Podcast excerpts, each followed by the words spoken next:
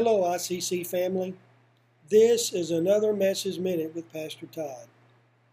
First of all, let me start today by taking a moment and reminding everyone that we will be continuing our regularly scheduled worship service this Sunday morning at 10 a.m., both on site, meaning here in the building, as well as online.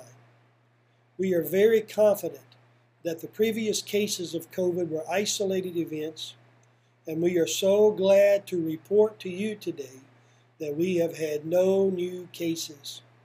Praise the Lord, somebody. Please know that all precautions have been taken to ensure everyone's health and safety here at ICC.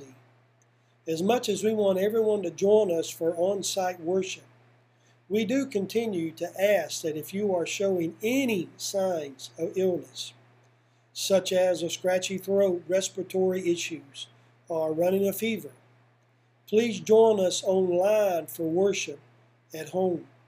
We want you to know that everyone's health and safety are our highest priority.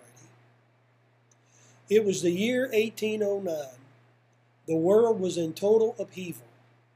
Napoleon was sweeping through Austria, and soldiers from many countries were dying on a bloody battlefield.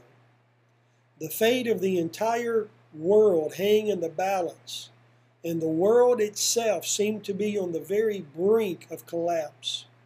It was a dark, desperate time, to say the least, in the history of humanity.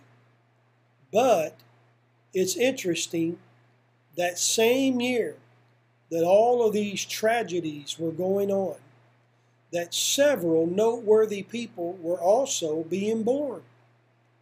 In Great Britain, there was William Gladstone, destined to become one of England's greatest statesmen. There was Alfred Tennyson, one of the great authors of his day, who was born to an obscure preacher and his wife.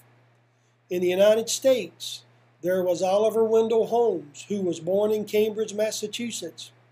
Not far away in Boston, Massachusetts, Edgar Allan Poe began his eventful, albeit tragic life. In that same year, produced the cry of a newborn infant in an old log cabin in the humble abode in the state of Kentucky.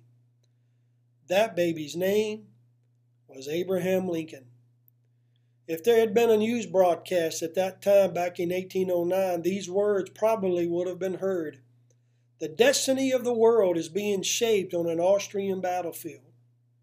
While in actuality, history was really being formed in the serenity of infant bassinets all over England and all over America. You see, every age has its dangers. Eventually, every nation faces its tragedies. Even today in the United States, one of the greatest nations that has ever existed, we're faced with the concern of global pandemic, financial upheaval, international terrorism, and political uncertainty. But the world was in a similar state when the Christ child was born that night, some 2,000 years ago, in a small town called Bethlehem. It is in the midst of our world, folks, that God sends His hope into our very chaotic lives. Let us take time this Christmas season to remember that Christmas is about God's gift of divine hope given to a broken and confused world. Where there's no hope for the future, there is no power for the present. But praise God, the hope that we all long for is only found in Jesus Christ, God's Son. It was the prophet Isaiah who wrote in chapter 9, verses 6 and 7 For unto us a child is born, unto us a son is given, and the government will be upon his shoulder, and his name will be called Wonderful Counselor, Mighty God, the Everlasting Father, the Prince of Peace. Only Jesus Christ can give us the hope for our future that we all need and the power for the present we all long for. From the Rigney family to your family, we wish you all a very Merry Christmas and a very happy and hopeful New Year. So long, everybody. Merry Christmas.